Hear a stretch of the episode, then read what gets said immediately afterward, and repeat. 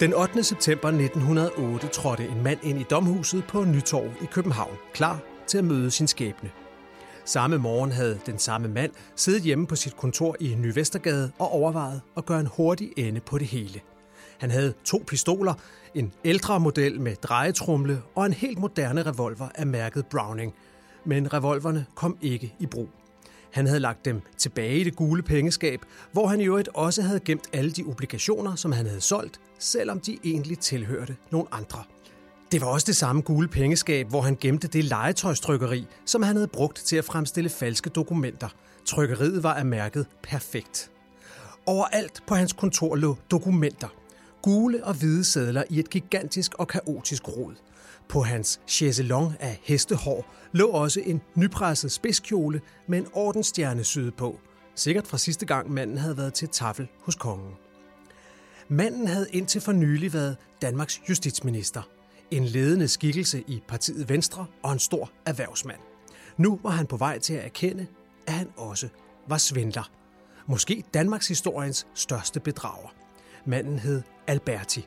Peter Adler Alberti kl. 11.45, altså kvart i 12 øh, ved middagstid, øh, tirsdag den 8. september øh, 1908, så melder han sig på domhus, og han går simpelthen ind ad døren, og der sidder en overbetjent, nummer 10, Jakobsen, og så siger Albert, at han melder sig for bedrageri og, og, og, og det, der kaldtes falsk, og for at der ikke skulle være tvivl, så har han selv taget de forfalskede erklæringer med, som han havde lavet for at dække over sin forbrydelse. han vidste jo ikke helt, hvad han skulle stille op. Der stod landets justitsminister og meldte sig, eller foranværende justitsminister og meldte sig selv for bedrageri. Så han gik ind til sine overordnede og sagde, at herude øh, står landets tidligere justitsminister. Han siger, at han vil melde sig for bedrageri, og så må den overordnede så lige øh, overtage sagen. Men det var rigtigt nok. Han meldte sig for bedrageri. Der var ikke noget der. Det her er Jens Peter Christensen. Han er Danmarks førende ekspert i rigsretten. Han har skrevet afhandlingen Ministeransvar, hvor han har undersøgt de største politiske skandaler i Danmarks historien for at finde ud af, hvilke konsekvenser de fik, både for politikere og for embedsmænd. Og det er sammen med ham, at vi i dag skal dykke ned i Danmarks historiens fjerde rigsretssag.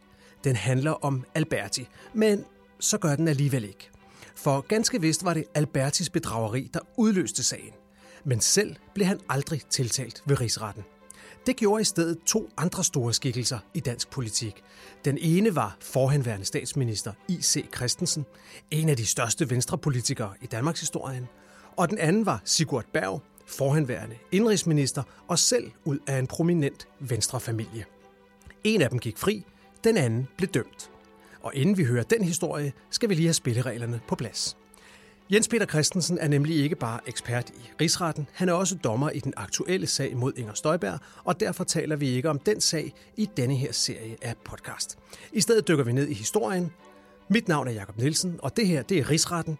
I dag episode 4, Storsvindleren Alberti. Rigsretten, det er den eneste domstol, som jeg respekterer. Der er ikke fejret noget ind under gulvtæppet.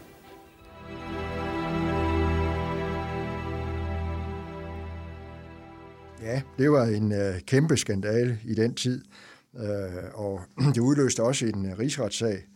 Øh, men det hvad man siger, lidt interessant er, at øh, den største forbryder, øh, altså Alberti, han øh, kom aldrig for rigsretten, men det gjorde øh, to af de øh, ministre, der havde været i samme regering som ham. Det er, det er lige præcis det, vi skal tale om i dag, hvor vi jo kigger nærmere på den fjerde af de fem rigsretssager, der har været ført siden grundloven i 1849. Og nøjagtigt ligesom sidste gang, så skal vi i dag møde nogle af de helt store personligheder i den politiske Danmarks historie. Ja, øh, navnet jo I.C. Christensen, som var sådan den helt store figur i Venstre, og også historisk er det.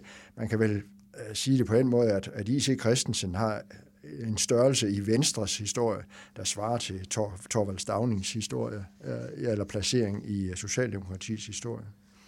Han er sådan en slags, en slags faderfigur i, øh, i, i partiet, og ham skal, vi, ham skal vi høre meget mere om, fordi modsat Alberti, så, så endte han jo i, i rigsretten.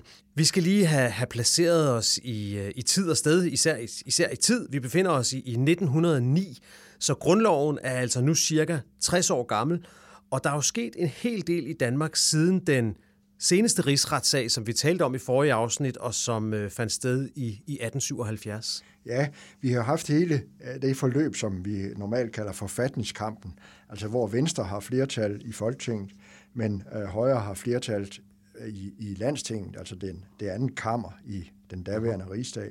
Og, og der har været en, en meget voldsom kamp igennem 10 år, som øh, vi også samtidig kalder visnepolitikken, altså hvor øh, Venstre øh, forkastede øh, Estrup-regeringen, som jo var en højre regering, forkastede Estrup-regeringens finanslovsforslag, og også efterhånden begyndte at forkaste alle de lovforslag, der kom fra regeringen, og hvor øh, Estrup øh, som statsminister svarede igen med at udstede de såkaldte provisoriske eller forløbige love med særlig hjemmel i grundloven. Og det øh, var en vældig politisk kamp, som efterhånden også blev, fik sin politiske løsning, fordi øh, Venstre fik flere og flere mandater i Folketinget, og Højre fik færre og færre i landstinget.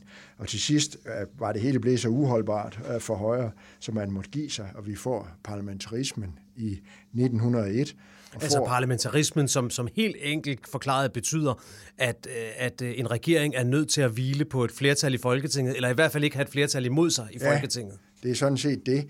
Øh, og for Venstre var det jo altså et krav om, at det skulle være en venstre-regering. Ja. Man tager ikke helt skridt i første omgang i en vis forstand, fordi i 1901 bliver der dannet en, for så vidt en venstre-regering, øh, men øh, statsministeren bliver en, en professor i jura for Københavns Universitet, Døgnser, som var sådan lidt øh, havde venstre synspunkter, men ikke sådan måske helt klar var venstremand. Der findes en gammel historie om Christian den 9., der da han udnævner Døgnser, spørger, siger til ham, herr professor, jeg hører, de er venstremand.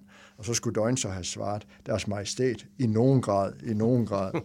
så han var sådan lidt en overgangsfigur, men i 1905 bliver I.C. Christensen, altså den store fører i Venstre, så øh, statsminister. Og i den samme regering har vi så øh, Alberti øh, som justitsminister lige fra 1901. Og i virkeligheden er der de to helt store figurer i Venstre. Man plejer at sige det på en måde, at, at I.C. Christensen tegnede sådan ligesom øh, det vestlige Danmark, øh, de jyske bønder, mens Alberti tegnede de sjællandske bønder.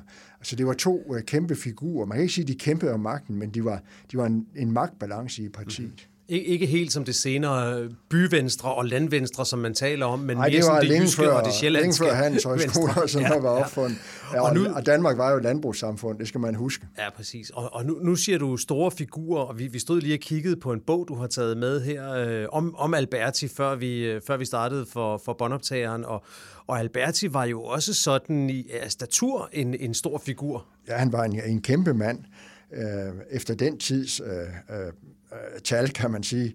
Han var 1,88 meter høj, og han var altså født i, i, i 1900, og, eller undskyld, i 1851. Ja, og så der blev vi, de fleste ikke 1,88 høj. Nej, hvis vi omregner til vores dag, så er han vel oppe i nærheden af 2 meter 5 eller 10. Ja, okay. Øh, og i øvrigt øh, vejede han på det tidspunkt, ved man, 138 kilo. Øh, og, det, og man kan se på billederne af ham, at det var sådan en, man, skulle, man ikke lige havde lyst til at, at gå i krig med. Og, og, og, og, og grund til, at vi nævner det her, det er selvfølgelig, at det kommer også til at spille en betydning for hele den sag, som vi skal dykke ned i. Det her med, at han var en, som man godt kunne blive måske en lille smule bange for ham her, Alberti, i sin, øh, når han stod der i, i fuld statur. Ja, det er der ingen tvivl om, det har spillet en rolle.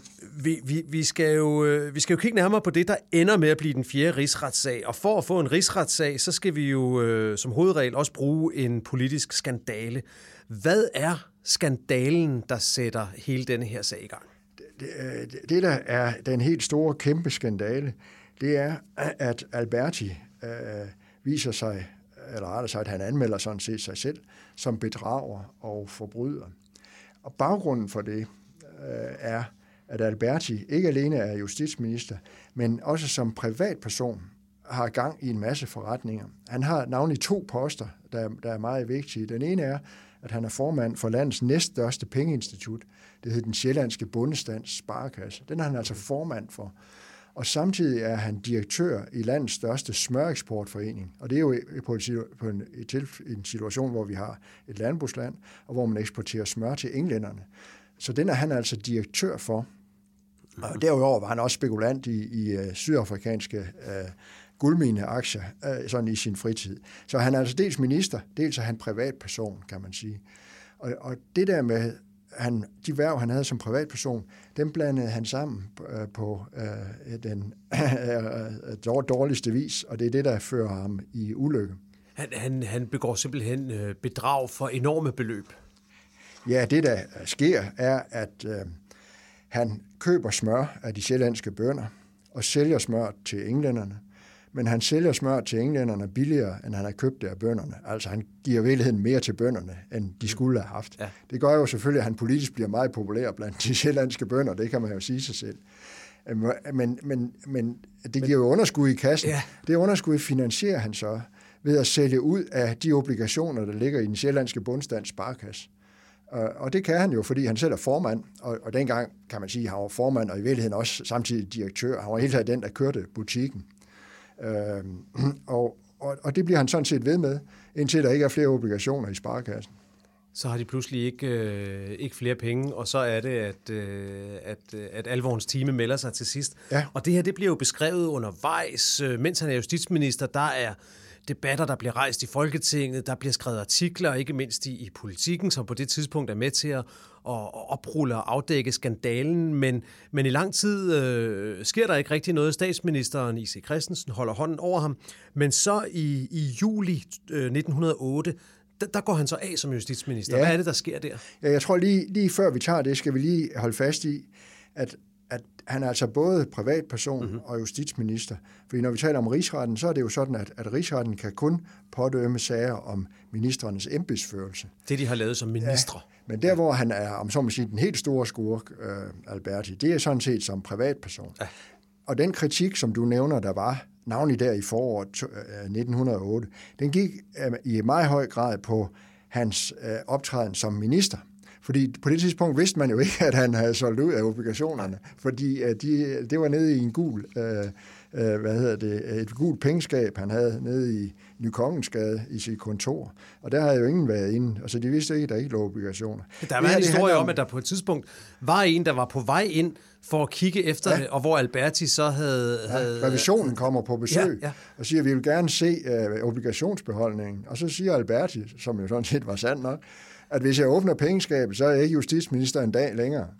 Og det opfatter revisorerne som en trussel, om at det skulle de ikke gøre, så, så de gik igen. Uden at kigge i pengeskabet. ja. Men den kritik, altså du nævner i 1908 i foråret, den går altså på Albertis embedsførelse som ja. minister, for der var han også kendt for at være rykkesløs. Altså han blandede sine egne interesser sammen med administrationen, mm. for eksempel når han gav lotteribevillinger, det var noget, der hørte under justitsministeren, så, så gav han til noget, hvor han selv havde en fordel. Det var også kendt, når han udnævnte øh, embedsmænd, og også en højstrætsdommer i 1908, øh, så blandede han sine egne interesser ind i sagen. Og det var så det, kritikken gik på i, i mhm. Folketinget. Mm-hmm. Og, øh, og, og det praller så i lang tid af på I.C. Christensen, der er statsminister, men, men i, i juli 8 øh, går han så alligevel af. Ja, for der sker det øh, på et tidspunkt, jeg tror det er april øh, 1908, der, der sker der det i Folketinget, at, at dem, der ellers sådan har, har støttet Alberti i oppositionen, altså de såkaldt frikonservative, de trækker sådan set deres støtte tilbage, og det meddeler de øh, uh, I.C. Christensen. Så I.C. Christensen meddeler, altså statsministeren meddeler Alberti, at han er nødt til at gå af og så øh, får Alberti lidt respit, fordi Alberti vil frygtelig gerne gå af på syvårsdagen for parlamentarismens indførelse i 1901. Øh, altså det får han lov til. Han får lov til Han tænker, at han vil godt stå i historiebøgerne. Ja, og han vil også gerne gøre også øh, retsplejeloven færdig. Ja. For den har nu været under, under udarbejdelse i, øh, i, under, i nærmest 50 år, ja. og nu er man endelig blevet færdig med den. Så han vil gerne have sit navn under retsplejeloven. Så derfor får han lov til at sidde til, til den 24. juli og der går han så af, og det gør han med, med stor honør, kan man sige, for samtidig udnævner statsministeren ham til Geheimkonferensråd. Og det har den betydning, at han kan blive ved med at kalde sig excellence. Det kan ministre jo, men det kan de ikke den dag, de ikke længere er minister. Men det får øh, Alberti lov til at blive ved med at kalde sig excellence. Så man kan sige, at han går jo ikke, overhovedet ikke af i vandære. Han går af for fuld honør øh, og med stor anerkendelse, og kongen udtaler også sin store anerkendelse af Alberti. Så, så da han går så alt er sådan set godt i en vis forstand. Alt er stadig godt, og han er stadig en stor mand, og, og, og, og hans excellence, men så nogle måneder senere i september, så sker der jo simpelthen det en dag, at, øh, at han går ind øh, i, i domhuset i, i København, og hvorfor gør han det? Ja, det er fordi, der ikke er flere obligationer i det her gule pengeskab øh, nede i Ny Kongensgade. Og øh, så øh, er han vist lidt forvirret den dag, fordi øh, det fortælles, at han øh, den dag lå sig barbere to gange. Dengang gik sådan fine mænd til barber. Men han var lidt konfus, så han lå sig barbere to gange, men han får sig taget sammen. Og så øh, efter sigende kl. 11.45, altså kvart i 12, øh, ved middagstid, øh, tirsdag den 8. september øh, 1908, så melder han sig på domhuset. Han går simpelthen ind ad døren, og der sidder en overbetjent, nummer 10, Jakobsen, og så siger Alberti, at han melder sig for bedrageri og, og, og, og det, der kaldtes falsk. Og for at der ikke skulle være tvivl, så har han selv taget de forfalskede erklæringer med, som han havde lavet for okay. at dække over sin forbrydelse. Og den Hvad sagde Jacobsen til det? Ja, han, jo, han vidste jo ikke helt, hvad han skulle stille op. Der stod landets justitsminister og meldte sig, eller foranværende justitsminister og meldte sig selv for bedrageri. Så han gik ind til sine overordnere og sagde, at herude uh, står landets tidligere justitsminister. Han siger, at han vil melde sig for bedrageri, og så måtte den overordnede så lige overtage sagen. Ja, men det var rigtigt nok. Han meldte sig for bedrageri. Der var ikke noget der. Og, og, øh, og, og det satte så gang i en, øh, i en masse andre bevægelser, øh, at, at han havde meldt sig som, øh, som, som bedrager. Det betød blandt andet, at, at regeringen måtte gå kort efter. Ja, fordi han trækker jo hele regeringen med sig ned. Fordi, øh, som vi har været inde på, I.C. Christensen som statsminister havde jo forsvaret ham i ja. Folketinget der i foråret øh, 1908. Og og forsvaret ham på den måde, han sagde, at der, der var jo ikke noget bevis for, at Alberti havde gjort noget galt osv. Mm. Og, og nu kom det jo ligesom tilbage med, uh, til, med tilbagevirkende kraft, at det var jo ikke særlig godt. Så I.C. Christensen og, og hele regeringen uh, går af i, i, i oktober uh, 1908, og der udnævnes så en anden uh, venstre regering på det tidspunkt. Mm-hmm. Og, øh, og, og, og så sker der jo så det, at det efter en, en masse forskellige forviklinger og debat faktisk ender med, at der bliver, der bliver rejst en, øh, en tiltale i en rigsretssag, og den bliver så rejst mod, øh, mod to ministre, nemlig statsministeren I.C. Christensen, og så mod Sigurd Berg. Og hvem, hvem var han? Ja, Sigurd Berg var sådan set også en stor figur, men han var en ung mand på det her tidspunkt i Venstre. Men øh, hans, øh, hans far, der også jo hed Berg, havde været en meget stor mand mm-hmm. i, i, øh, i Venstre.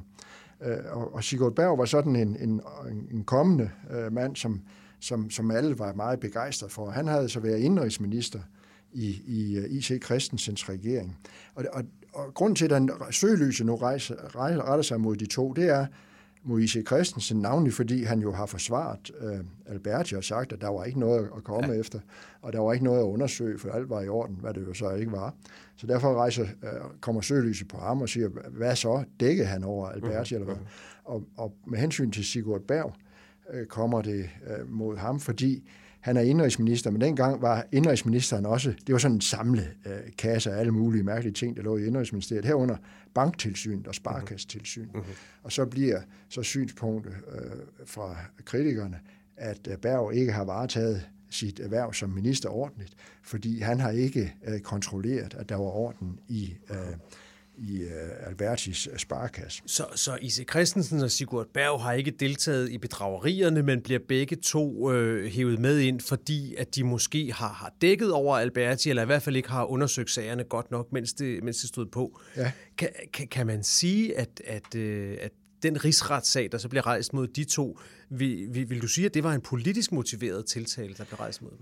Ja, ja det, det kan man godt i en vis forstand sige, for hvis man undersøger øh, forløbet, øh, så er det sådan, at i første omgang er der ikke noget flertal for at rejse nogen rigsretssag, og, og man er sådan set heller ikke særlig interesseret i det på rigsdagen, fordi øh, der er en, meget, en anden meget stor sag, man gerne vil have afsluttet, og, og der skal man have Venstre med.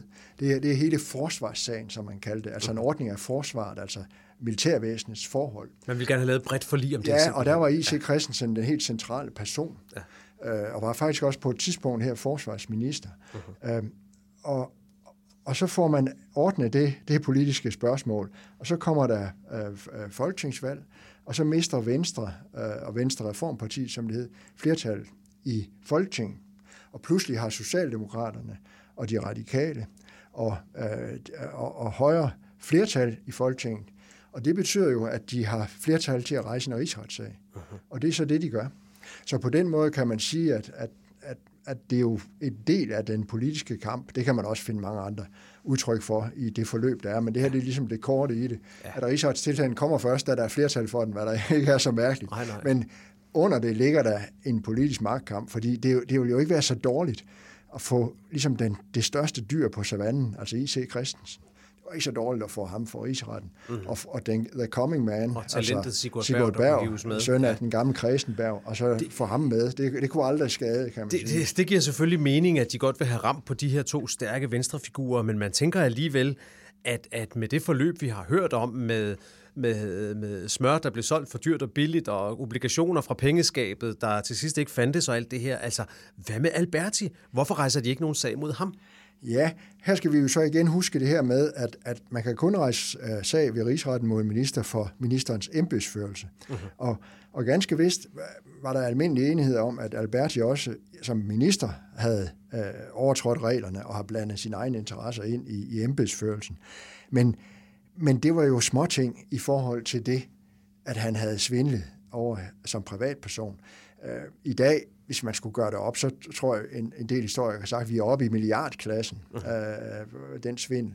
Så det var ligesom, det ville være sådan lidt, om man så må sige, lidt fæsent at gå efter ham i rigsretten, hvis man kunne få den helt store kunne- kanon, når Ja. ja. den store kanon stod over i byretten. Og det er jo så den anden ting, der er vigtigt at huske, det er, at der var jo en retssag mod Alberti, altså retssagen for hans svindel begået som privatperson, og der blev han dømt med ja, piber og trommer, må man på sige. det her tidspunkt er der jo så en efterforskning, og den kører så i det, det vi i dag vil kalde det politimæssige regi. Dengang var det i, i, i i byrettens regi. Og, og, og, den ender jo altså så med faktisk, at Alberti får øh, otte års tugthus i december øh, 1910. Men det er jo så før rigsretstiltalen er rejst, og det er også før øh, rigsretsdommen er faldet, for den falder i juni øh, 1910. Men man ved jo godt, hvordan det forholder sig, for man har udskrifterne fra forhørene, og det er også dem, man bruger i rigsretssagen, øh, og, og dokumenterer, som det læser op af de forhør, der er over Alberti. Okay. Så man blev simpelthen enige om, at Alberti, han skulle nok få en ordentlig en øh, over fingrene i, øh, i, den, øh, i den strafferetssag, der kørte mod ham, så der var ikke nogen grund til at rejse en rigsretssag Ja, der. og nogle historikere har skrevet, at, at man, man i Folketinget øh, slet ikke kunne udholde den tanke, at man skulle se på ham igen. Nu sad han jo godt i kassierten der på Gammel Torv, og, og hvis man skulle have en rigsretssag mod ham, øh, ville han jo skulle møde op øh, i, Okay. okay. på rigsdagen. Den, den lå så på det tidspunkt nede i Frederiksgade, fordi Christiansborg var jo brændt i 1884. Men tanken om, at, at han skulle derned, og det var der rigsretssager blev, blev, sagen blev ført, altså i, i den gamle landstingssal der. Så, så Ham skulle de ikke have tilbage. Nej, jeg tror også, det har man ikke haft nogen lyst til. Godt. Lad os så lige, lad os så lige øh, runde Alberti af, i hvert fald lige i denne her omgang, fordi nu skal det jo så begynde at handle om selve rigsretssagen, som kom til og som blev ført mod I.C. Christensen og, og Sigurd Berg. Men, men Alberti, lad os, lige, øh, lad os lige høre lidt mere. Altså, han får otte års tugthus, som du siger. Ja. Hvor, øh, hvor sendte man sådan en, øh, en tidligere justitsminister hen og afzone? Ja, I første omgang øh, var han vist lige omkring Ris, Risløse, men så øh, kom han i Horsens Tugthus, vist allerede i januar øh, 1911. Uh-huh. I hvert fald er der sådan taget et billede af ham der. Det gjorde man, når man satte folk ind. Der kan man se, hvor stor og mægtig han er. Og, og dengang var det sådan, man vejede Altså man vejede forbryderne, når de blev sat i, i fængsel Aha. af en eller anden grund. Og hvad vejede han Han så? vejede 138 kilo. Og så, så havde man også den praksis, man vejede dem, når de blev lukket ud. Øh, Jeg ved ikke hvorfor, men det gjorde man. Og der kan man se, at der havde han tabt sig til næsten kun det halve. Han vejede 71 kilo, da han blev lukket ud øh, otte år efter. Så, så det, har jo, øh, det, var- det var lidt andre afsoningsforhold, sikkert, at man havde dengang. Et hver kan jo også besøge i dag det her fængselsmuseum i, i Horsens ja. tugthus og se, og man kan sådan set også se øh, noget af det tøj, han er gået i øh, som indsat. Der fik man jo simpelthen en dragt på. Ja, okay. Det fortælles, men øh, øh, jeg tror, det er, det er jeg, jeg ved ikke, om det er rigtigt, men, men det er blevet fortalt en del gange, at dengang havde man også som indsat øh, den mulighed, at man kunne dække sig til øh, med sådan en særlig hætte, så de andre ikke kunne se, hvem man var. Øh, og Ja, så det var en regel, som Alberti selv havde fået indført, synes jeg. ja. Og så fortælles det, at øh, det er navnlig Johannes Møllehave, der altid har fortalt det, men om det er rigtigt, ved jeg jo ikke, men det fortælles, at der var kun en, der brugte den mulighed, og det var Alberti. Så derfor de andre indsatte kunne se, der kommer Alberti, øh, fordi han havde Det var dækket ham med til. Jeg ved ikke, ja. om det er rigtigt, men okay. I hvert fald er det, er det andet rigtigt, ja. at han, han kom ud som en meget slankere mand, og derefter ernærede han sig faktisk ved at ordne regnskaber for folk. For det var han jo, ja, det var han rigtig dygtig til. Ja. Og han levede helt til, at han fyldte 81 år. Og dagen efter sin 81. 20. års fødselsdag, øh, den 11. Øh, juni 1932, så går han ud af sin dør, og så på Fællevej, og så bliver han kørt ned af, af en sporvogn, linje 5. Det var Alberti. Øhm, et, øh, et fantastisk liv, øh, og som så også er med til at starte den rigsretssag, vi så skal til at, at tale om nu. Og nu, nu er det jo den fjerde rigsretssag i, i Danmarks historie efter grundloven. Og hvis vi ser tilbage på de tre første rigsretssager, som vi har talt om i de tidligere afsnit i den her podcast, så har de jo alle sammen handlet om nogle principper for, hvornår en regering skulle have Folketingets godkendelse, inden den brugte nogle penge. Der har været sagen om, at de brugte penge på, på at opruste i forbindelse med, med Krimkrigen. De har brugt penge på, på at, at bygge det kongelige teater, og der var en strid om, om pengene involveret i opførelsen af Marmorkirken. Det har været den slags sager. Nedenunder, det har vi også talt om, har der hver gang ligget sådan en magtkamp mellem Folketinget og regeringen. Men denne her gang i den fjerde sag, der er det noget andet, der er på spil. Ja, man kan nemlig sige, som du gør, at de første tre sager, de handler egentlig om noget sådan helt principielt, i virkeligheden sådan noget grundlovsmæssigt. Hvordan skal mhm. grundlovens regler om bevillingsmyndighed forstås? Den her handler om noget helt jordnært, kan man sige, fordi uh, den her sag kommer jo til at handle om, hvilke krav kan man stille til en minister i ministerens embedsførelse, altså hvor, hvor omhyggelig skal en minister være? Og, og navnlig kommer det også ind, uh, hvilken vægt skal man lægge på den rådgivning, uh, ministeren har fået af topembedsmænd?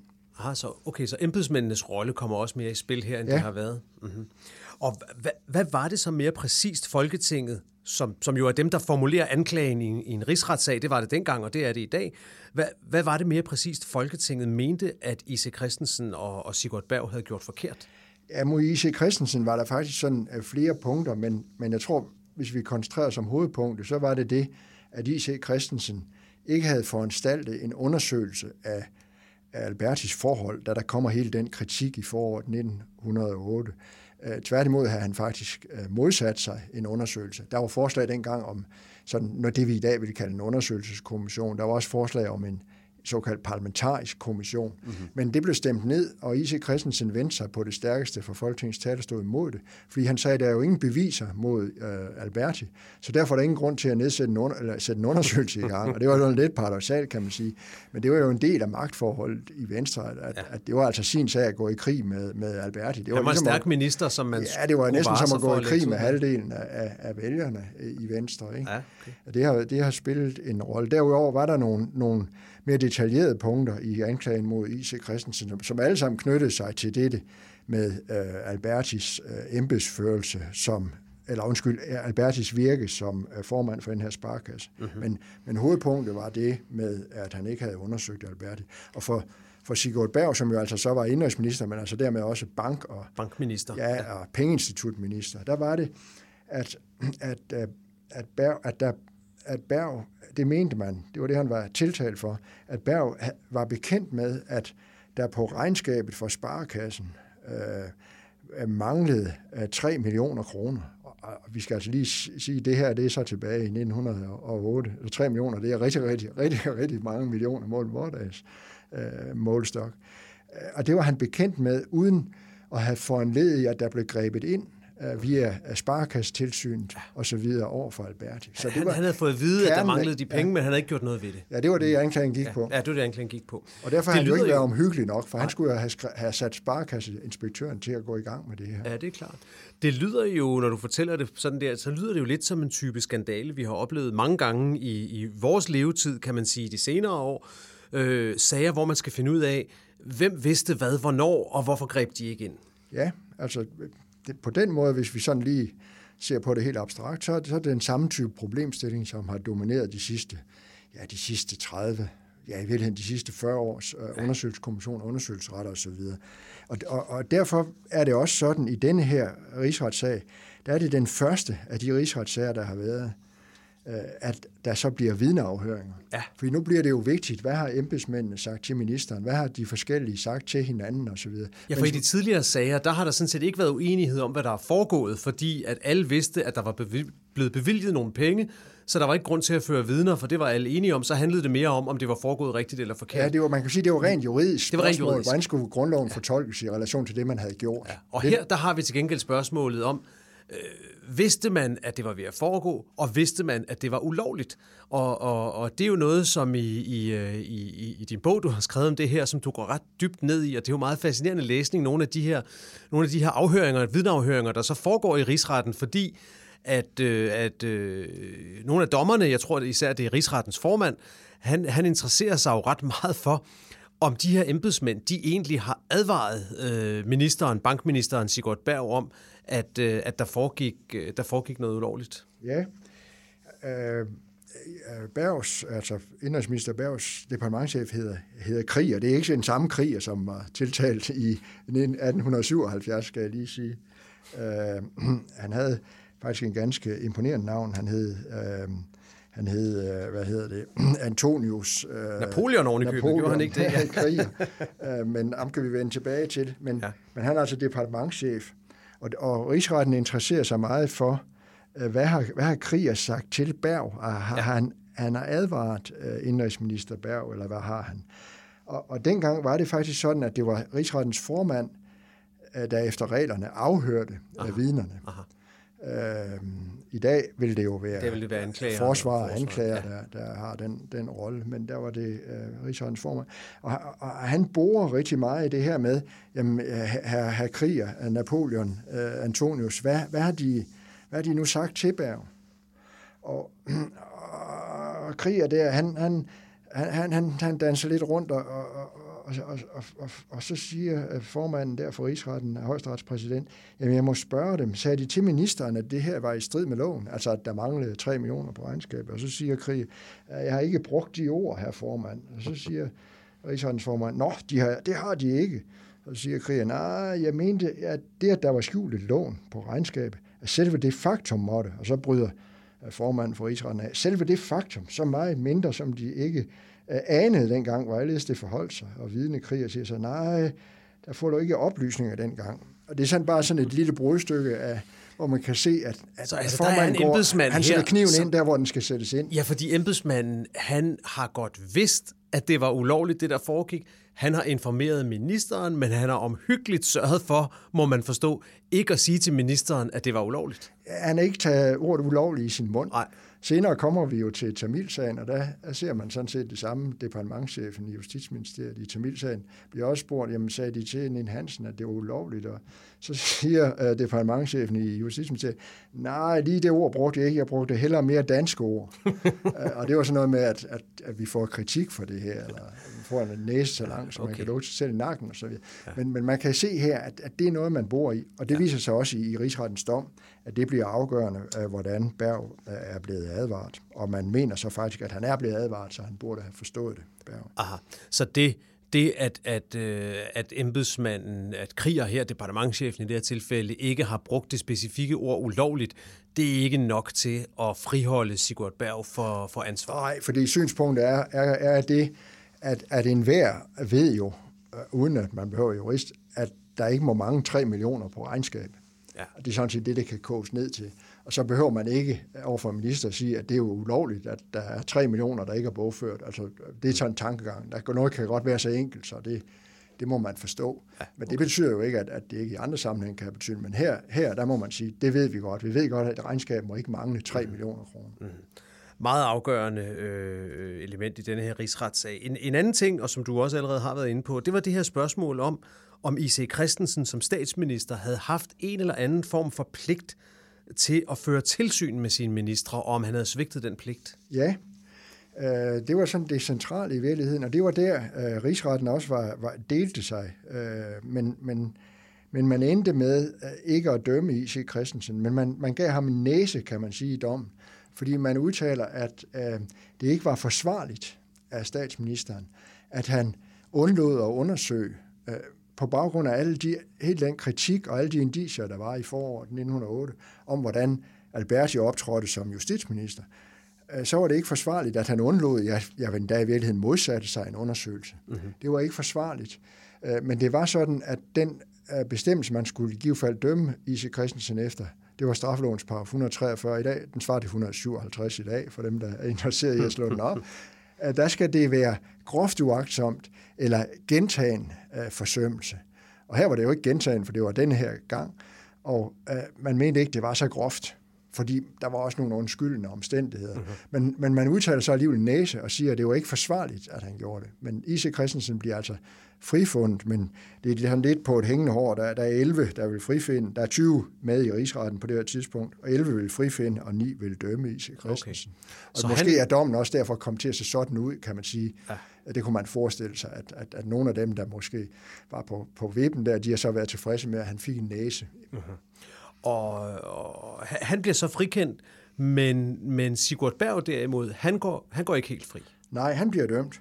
Øh, og der er 12, der vil dømme ham, og 8, der vil frifinde ham. Mm-hmm. Og, og, og det er så det, han bliver dømt for. Det er det her med, at han burde have vidst, at det var ulovligt, og han burde have, have, have gjort et eller andet, have grebet Ja, egentlig ikke, at han burde have vidst, det var ulovligt, men han bliver simpelthen dømt for ikke at have taget initiativ til at få undersøgt forholdene i sparkassen. Ja. Og dernede under ligger selvfølgelig, at man lægger til grund, at han har forstået, hvad der foregik. Ja. Og man kan så se i, i, i rigsrettens begrundelse, at man som begrundelse for, at man dømmer øh, Berg, så siger man, at, øh, at departementchefen jo øh, havde advaret ham, og at han burde have reageret på denne her advarsel, uh-huh. om at der manglede 3 millioner. Og man siger så, øh, Sigurd Berg burde ufortøvet og uden betænkning have draget omsorg for en så væsentlig fejl i regnskabet ved ministerens egen foranstaltning hurtigst muligt blev opklaret, Aha. enten gennem sparekasseinspektøren eller på anden måde. Uh-huh. Så her kan man se, det er hvis man siger udtrykker lidt dramatisk, det er virkeligheden, om man så må sige,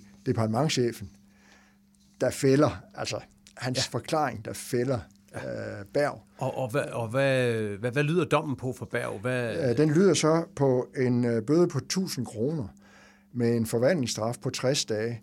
Og, forvandlingsstraf, hvad er det? Ja, det, det betyder så, at hvis han ikke betaler bøden, så skal han ind 60 dage i simpel øh, fængsel, som det hed dengang. Og man kan spørge, hvad er 1000 kroner? Jeg har set nogle historikere sige, at, at det var det var en arbejders årsløn. Det tror jeg nu er, er, er overdrevet, men, men, men vi er altså oppe i sådan en størrelsesorden. Og udover det bliver Berg også dømt til at betale en femtedel af anklagerens øh, godtgørelse. Uh-huh. Og øh, man kan se, hvis man slår det op, at anklageren fik 10.000 kroner, så det vil sige, at han får altså 2.000 oveni, så vil han have 3.000 kroner. Ja, okay. Men vi er altså oppe i noget, så begynder der, det at ligne der ligner et eller andet årsløns. Ja, okay. Men altså, man kan også hæfte sig ved de 60 dage. Ja. Og du, du er inde på det, at det er en, en, en 12-8-kendelse, altså 12, der vil dømme ham, 8, der vil, der vil frikende Berg. Hvad, hvad ved vi om, hvem det var, der var, der var de 12 og de 8? Fordi som vi, som vi snart har været inde på nogle gange i, i den her udsendelse, så er det jo sådan med rigsretten, at den er sammensat af to lige store grupper, hvor halvdelen er højesteretsdommer, og den anden halvdel er nogle politisk udpegede dommere. Og stadigvæk i denne her sag i 1910, der er de politisk udpegede dommere faktisk selv politikere fra, fra landstinget. Øh. Ja, da jeg så skrev bogen om ministeransvar der i 1997, der havde jeg så det privilegium, at jeg faktisk kunne komme til at undersøge det der spørgsmål, ja. du, du nu stiller. Fordi der var på det tidspunkt øh, en klausul på, at man først kunne se øh, rigsrettens øh, stemmeafgivningsbog efter 80 år. Jeg tror, det, jeg, jeg tror, det er næsten det samme i dag. Øh, men der var jo gået 80 fra 1910 til 1900, jeg tror det var 95, jeg sad på Rigsarkivet og borede i det.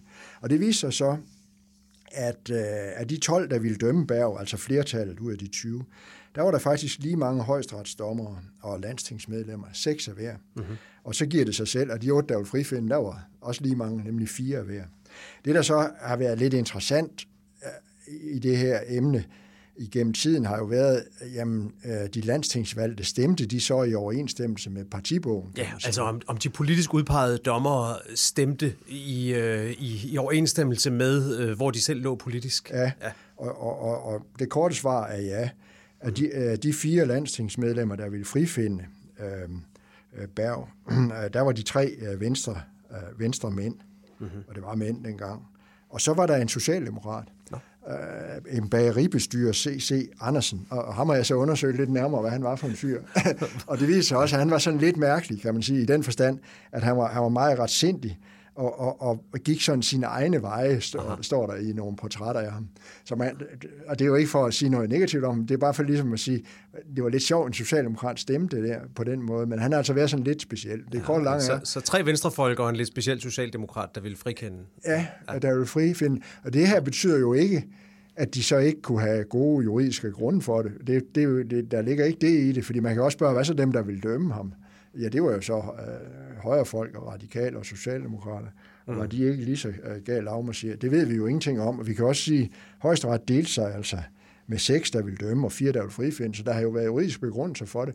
Men ja. man kan bare sige, at, at de facto delte man sig på den måde efter det partimæssige, og, og det svarer jo til det, vi tidligere har talt om i de to sager fra 1877, ja. øh, hvor man også var, havde så den partimæssige deling. Ja. Så, så vi får altså den første skyldigdom nogensinde i en, i en rigsretssag her i 1910. Ganske vist ikke mod Alberti, som var storsvindleren selv, og, og ganske vist ikke mod den statsminister, som havde holdt hånden over ham, men mod den indrigsminister, bankminister om man vil, som havde undladt at, at, at gribe ind. Øhm, men, men hvad skete der egentlig med, med embedsmændene? Ja, øh, ja, vi, har talt, vi har talt om ham her, ja, Napoleon ja. Michael Antonius Kriger, ja. departementchefen. Ja, Hvad, hvordan gik det ham? Jamen, øh, med Kriger gik det sådan, at han øh, forlod øh, sin departementchefpost. Det gjorde han sådan set øh, endnu før rigsretten havde afsagt øh, dommen. Øh, det gjorde han i foråret øh, 1910, og dommen blev afsagt i juni. Og der forlader han simpelthen sin post, og så bliver han kabinetssekretær. Mm-hmm. Altså, hvad skal man sige, kongens øh, fremmeste øh, juridiske rådgiver. Og øh, der får han meget lang tid som kabinetssekretær, 26 år. Han sidder der helt til 1936. Så, så der må man også sige, at, at, at det var ikke i vandære, han forlod posten som Nej, det kan det ikke have været. Og, og det kan man jo også sige, at det, det, det på en måde ikke var, fordi rigsretten lavede til grund, at han netop havde advaret. Ja på behørig vis ja. øh, af Berg, så det, det har der jo ikke været. Men man, det kunne jo godt være interessant, hvis nu man kunne forske mere i, hvorfor er det sådan her, men, men, men det, det kan nok være svært i virkeligheden for en embedsmand at ligesom fortsætte karrieren efter. Så når i hvert fald, i hvert fald skifter han og bliver kabinetssekretær, uh-huh. og får så en central rolle øh, senere der i 1920 med, med påskekrisen osv. Men jeg ved, han var meget velanskrevet som kabinetssekretær. Uh-huh. Og, og, og det leder selvfølgelig videre til, til det næste spørgsmål, at nu har vi så fået en rigsretssag, hvor der, hvor der for første gang er, er afsagt en, en skyldig kendelse. Så, så det oplagte spørgsmål er så at sige, fik, fik sagen nogle mere, er der, er der nogle langsigtede perspektiver, man kan udlede af sagen? Fik der nogle konsekvenser sådan mere, hvad skal man sige, i, i måden, der blev forvaltet eller styret på i Danmark? Det tror jeg ikke. Jeg har i hvert fald aldrig set det dokumenteret. Det er nok også svært at dokumentere. Øhm, man kan sige, at den øh, betydning, dommen fik sådan mere principielt, det var, det var den del, der handler om, om statsminister I.C. Christensen. Altså dette, at han fik den her næse, kan man sige. Han blev bebrejdet, at det havde været, ikke havde været forsvarligt, at han ikke havde taget initiativ til at undersøge Albertis forhold, men faktisk havde modsat sig det. Uh-huh. Og, og det har man så i senere, alt senere sådan, øh, juridisk litteratur øh, sagt, at hermed fastslog rigsretten, at en statsminister har det, man kan kalde, at det man i hvert fald har kaldt, en form for tilsynspligt med sine minister. Man kunne også sige, at det var en form for undersøgelsespligt, men man har altså valgt ordet tilsynspligt, og det kan jo også være fornuftigt nok, at, sådan, at hvis en statsminister hvis det kommer en statsminister for øre, at der er, øh, at der er noget galt, øh, og der skal nok være noget alvorligt galt, i en ministers embedsførelse, så kan man altså ikke lukke øh, næse, ører og mund og det hele øh, og stikke hovedet i busken, så, så, så kan det være nødvendigt, at statsministeren tager initiativ til at undersøge. Mm-hmm. Men det er jo, det er jo med, med løse konturer, fordi vi har blot denne her sag, hvor det så var, var, var som siger, overoplagt, at I.C. Christensen ja. burde have, ja. have foretaget noget. Okay. Men den lever altså som en tilsynspligt. Uh, vi, vi ser den igen i, uh, i den sag, vi kommer til uh, næste gang om, om, om altså Tamilsagen, ja. Rigsretssagen. Der, der dukker tilsynspligten også om. Og, og så var der det her med Alberti, der havde haft et, et uigennemskueligt virvar af private interesser, og nogle af dem viklet ind i ministergærningen. Øh, kom der nogen øh, konsekvenser ud af det? Ja, der fik vi så regler, som vi stadigvæk har i dag, om at en minister som udgangspunkt ikke kan have private værv ved siden af sin ministerpost. Vi kender det jo også, når folk bliver minister, så må de frasige sig alt muligt. Mm-hmm. Så det var faktisk jo et positivt udslag af, det kom ganske kort tid efter sagen her. Øh, og de regler har vi så stadigvæk i dag. Det er jo for at forebygge, at man kommer til at blande, blande tingene sammen, som ja. Alberti gjorde. En slags forebyggende tilsyn, ja. Ja, det kan du sige, eller forebyggende forbud. Ja. Det er 1910, og så går der jo rigtig mange årtier, hvor der ikke bliver rejst nogen rigsretssager. Øh, vi var i 1910, og det er jo, det er jo ikke nogen hemmelighed, at vi er, vi, vi er oppe i, i 1990, før at den, den næste rigsretssag faktisk begynder at køre. Det er, det, det er 80 år, men det er jo ikke fordi, at der ikke var nogen skandaler i den periode? Nej, øh, dem har der da været øh, nogle stykker af.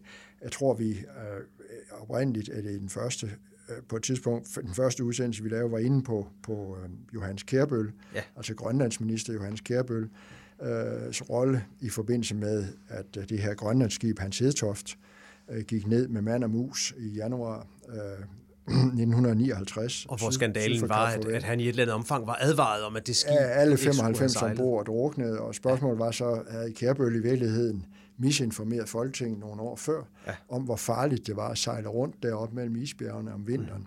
Altså, det er nok den, vi der, det, er, det er den, hvor det har været nærmest på en rigsretstiltale, men, men det, det kom der ikke, allerede fordi øh, den daværende regering var en flertalsregering, og, og der, derfor havde flertallet i Folketinget. Mm. Men, men Kærbøl-sagen førte jo til, at vi øh, fik ministeransvarlighedsloven. Mm. Så det, det er helt oplagt den største sag på mål med sådan juridiske alen, der har mhm. været. Men, men som vi var inde på tidligere her også, at sagen mod Ise Christensen og Sigurd Berg kom også først efter et folketingsvalg, hvor flertallet var skiftet. Ja. Og, og i tilfældet Kærbøl, der var ikke noget flertal, og han fik i stedet for en, en næse, og da der på et tidspunkt så øh, mange år senere havde været et andet flertal, der havde de så mistet interessen for at rejse den sag simpelthen. Ja, altså der er jo også en forældelse øh, ja. i sådan noget, øh, og, øh, og så går ligesom solen ned over det, og mm. så, så er det jo afsluttet, så det når Folketinget først mm. har udtalt sig. Man kan også diskutere, om man så overhovedet kan, når man har forkastet et forslag om rigsretstiltag. Ja, når forslaget har været stillet og forkastet, ja, har blevet forkastet. Så vi har ikke rigtig haft det, men, men der har faktisk været nogle forslag om rigsretstiltale efter uh, Kærbøl-sagen i 1959-60, uh, og hvis man tæller, så har der været uh, seks mm-hmm. uh, før uh, Tamilsagen, hvor forslaget jo kommer i 1993. Så der har været seks i perioden fra, fra der sidst i 50'erne og så frem til uh, 1993 og, de, og det har været mod forskellige ministre, øh, og det, der har været karakteristisk der, har været, at det har været yderfløjspartier, der har stillet forslagene. I det ene tilfælde var det det gamle venstresocialisterne, der ville have den øh, daværende justitsminister Knud Testrup dømt. Mm-hmm. Og i det andre tilfælde har det været Fremskridspartiet, der ville have, have en socialminister dømt, Svend Augen dømt, og på et tidspunkt også Anders Fogh Rasmussen dømt. Og, og, og det er bare blevet fuldstændig forkastet. Det havde ikke nogen klangbund i, i, i Folketinget, og måske heller ikke i, i realiteten. Så, så, så på den måde, de her godt 80 år senere, øh, skulle man måske tro, at, øh, at rigsretten var opgivet som værktøj til at rydde op efter, efter politiske skandaler, men, men sådan gik det så ikke helt. Nej, det, det var jo den almindelige opfattelse, der, da, da jeg skrev min bog om ministeransvar, så havde jeg jo meget en morskab af at, at fremhæve, hvad øh, juridiske kolleger havde skrevet få år før, om at rigsretten hørte til i raritetskabinettet, altså var det ligesom sådan gamle dinosaurer, der for længst var uddød. Og en, en førende retshistoriker øh, skrev, at, at rigsretten var blevet begravet med Albertis-skandalen. Ja, den vil man aldrig se igen. Og, og det synes jeg jo selv var, var, var morsomt, fordi jeg nu kunne skrive en bog om, at, at sådan var det langt fra. Fordi den genopstår jo, om man så må sige, fra de døde øh, med øh, rigsretssagen i Tamilsagen, der, der rejses i 1993. Ja, nu mangler vi bare Tamilsagen. Det her var historien om Danmarks fjerde sag ved rigsretten, sagen om Sigurd Berg, der blev dømt, fordi han ikke havde grebet ind over for storsvindleren Alberti. I næste afsnit af Rigsretten skal det handle om Erik Nien Hansen, om Paul Slytter og om Tamilsagen, der opstod netop som de fleste troede, at Rigsretten egentlig var ophørt med at fungere. Det var en sag, som egentlig var på vej til at blive aflyst, fordi hovedpersonen, den tiltalte Erik Nien Hansen, var syg. Men så en dag blev han fotograferet på cykel i regnvejr, og så skete der noget. Hør den historie og meget mere om Tamilsagen i femte afsnit af Altingets podcast om Rigsretten. Vi spillede i dag lydklip fra Danmarks Radio og fra Folketinget. Min gæst var Jens Peter Christensen, og han er udover at være ekspert i Rigsretten også dommer i den aktuelle sag mod Inger Støjberg, så derfor taler vi ikke om den sag i denne serie af podcast.